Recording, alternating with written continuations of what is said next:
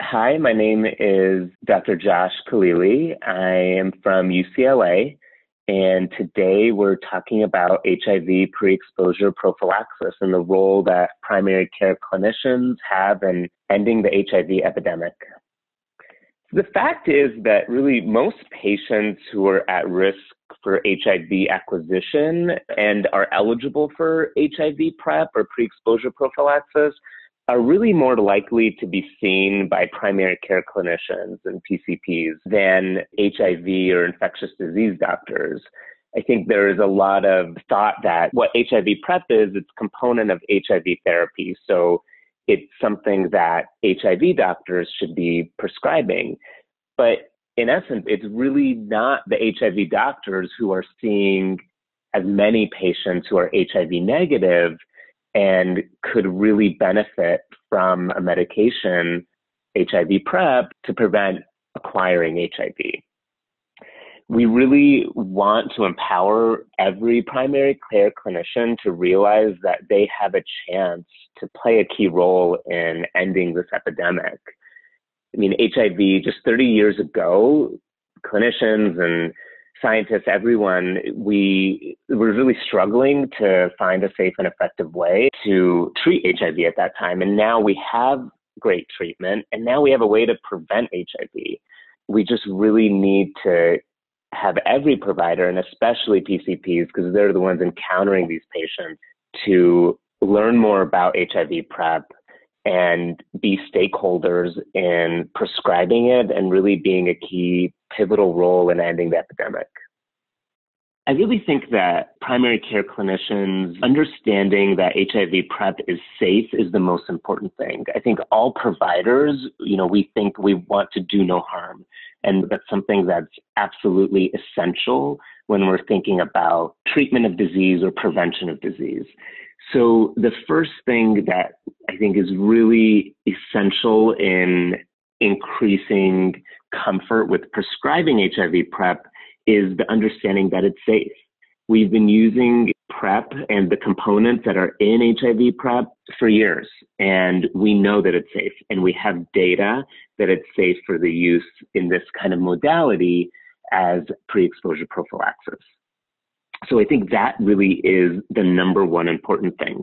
The next important thing, which is also absolutely essential when we're thinking about starting a new medication for any patient, is does it work?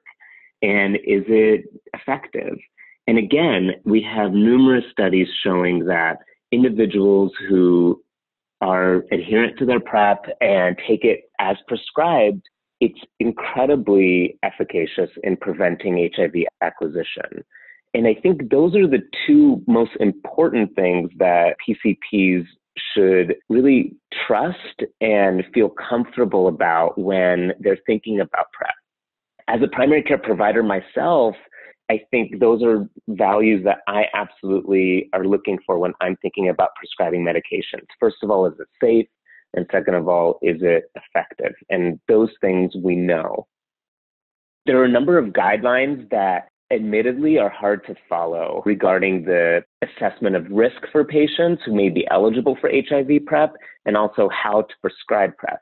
We've really tried to distill those guidelines and make them more user friendly in different ways, not only for the assessment of risk to see who may be eligible for PrEP, but also how to prescribe it and what we need to look out for when someone is taking it.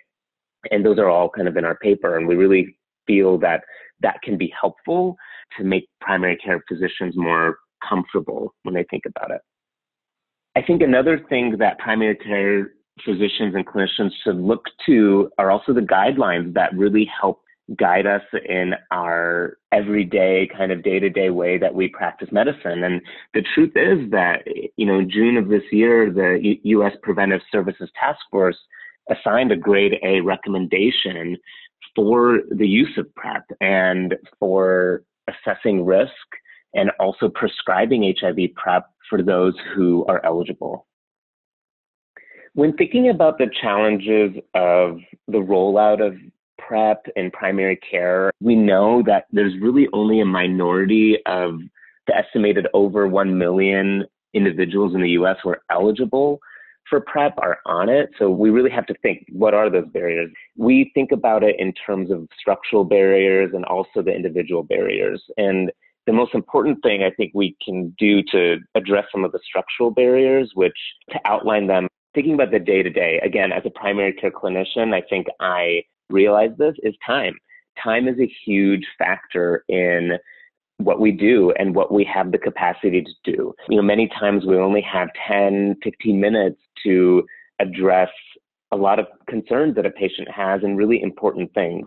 But we need to be able to find ways to efficiently assess risk and also efficiently monitor a prescribed PrEP. So I think some solutions to that are using the electronic medical record, using platforms that are available on the EMR, and also to assess risk. And that could be providing questionnaires to patients before they come into the clinic.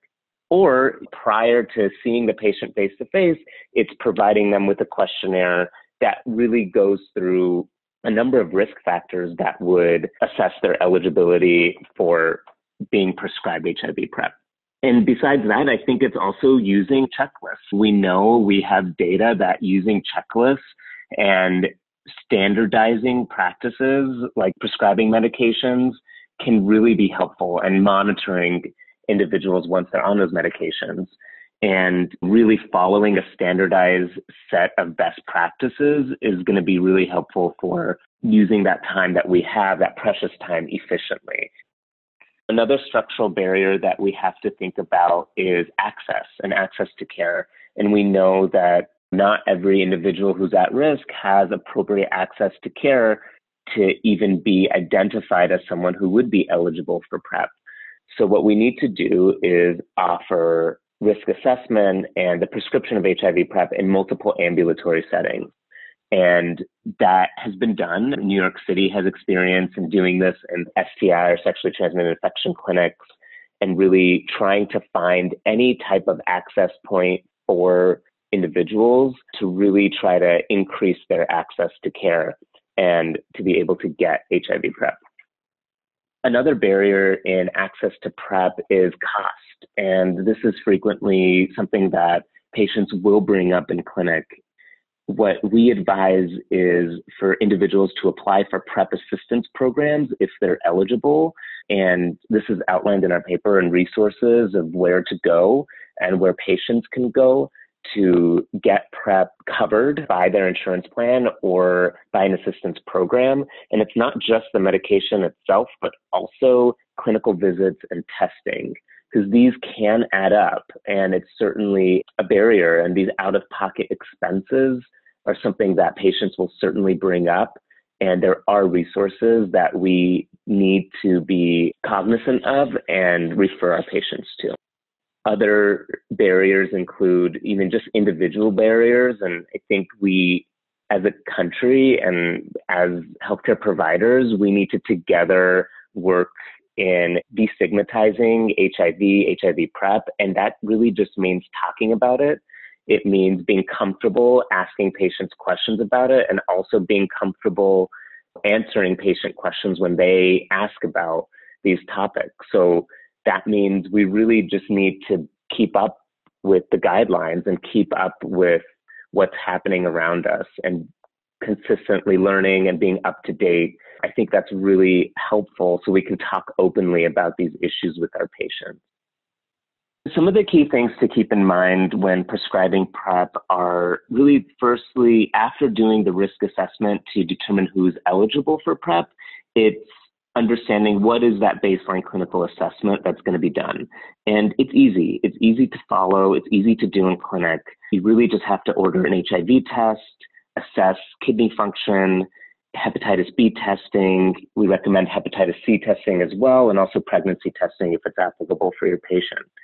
It's an assessment of also symptoms that would be consistent with acute HIV because we would not want to prescribe HIV PrEP in individuals who have HIV. The vast majority of patients should receive a prescription of tenofovir emtricitabine or TDF FTC for PrEP, and they should receive a prescription of one pill once a day. And typically we prescribe patients a 90 day supply they should be advised regarding a seven day lead in time. And that just means that it takes about seven days until we are comfortable with the medication reaching necessary tissue concentrations for it to be effective. And that goes for prescriptions for both men and women. That seven day lead in time is for both. There is an option of prescribing what's called 211 PrEP, which is event driven, and that's based on planned sexual intercourse. But this modality of prescription has only been approved for the use in men who have sex with men based on some studies that have been done. Details on how to prescribe PrEP for that modality can be seen in our paper. And then at the same time, talking about other issues and talking about the issues that are associated with PrEP use. I think there's a lot of valid concern that patients have regarding side effects for PrEP and really want to implore that the side effects for PrEP are very limited. The most common side effects are gastrointestinal, which are really self limited. And honestly, most patients don't have it. If they do, it can go away after typically a couple weeks with supportive care other adverse effects that people are certainly worried about, again, valid concerns are renal toxicity and bone health. And we have a lot of data demonstrating that while it is possible that you know TDF FTC for use in HIV PrEP could lead to adverse outcomes when we think about kidney health and bone health, it's uncommon and in terms of the actual clinical effect of TDF FTC for PrEP on these outcomes are very uncommon and very limited. While a patient is on PrEP, it's certainly important to be monitoring them. What we typically recommend is at one month, either a follow up clinical visit or sometimes even a telephone encounter to discuss PrEP related adverse events that may be happening and also evaluating and supporting adherence to PrEP and seeing if there are any barriers that can be addressed at that time. And then at three months after starting PrEP, assessing the kidney function again and checking an HIV test. After that, it really depends on an individual's risk, how often you test renal function. It typically can be done every six months but we do recommend STI testing every three months. Another key thing to keep in mind when we think about PrEP is for individuals who may not be eligible or for TDF FTC because of chronic kidney disease with a creatinine clearance less than 60 or individuals with known osteoporosis, the FDA has approved HIV prevention with TAF FTC for men who have sex with men and transgender women. So that can be considered in those individuals who have CKD with a creatinine clearance less than 60 or those with known osteoporosis. That was just recently approved by the FDA. However, I do want to make sure that primary care clinicians and all providers realize that still the go to form of HIV PrEP is TDF FTC. The key takeaway that I have for all primary care clinicians and really anybody listening is we have a way to prevent HIV and we have a way to do that with a pill. It's simple. It really is. And it's safe. We know that it's safe and we know that it's effective. So we have a way to prevent HIV with PrEP. And despite having this available, there's still a stable number of HIV diagnoses in the US. And frankly, it's unacceptable. So what do we do? And we have the tools with HIV PrEP to help prevent that and to help really decrease those diagnoses in the US. And I think that is so important. And primary care clinicians really play that role in assessing the risk and talking to their patients about it, and then being open about prescribing it and really feeling comfortable. And we hope that some of what we outlined in our paper can really help encourage clinicians to realize that they have a way to safely and effectively help end the HIV epidemic. Thank you so much for listening to this podcast. Really appreciate your time.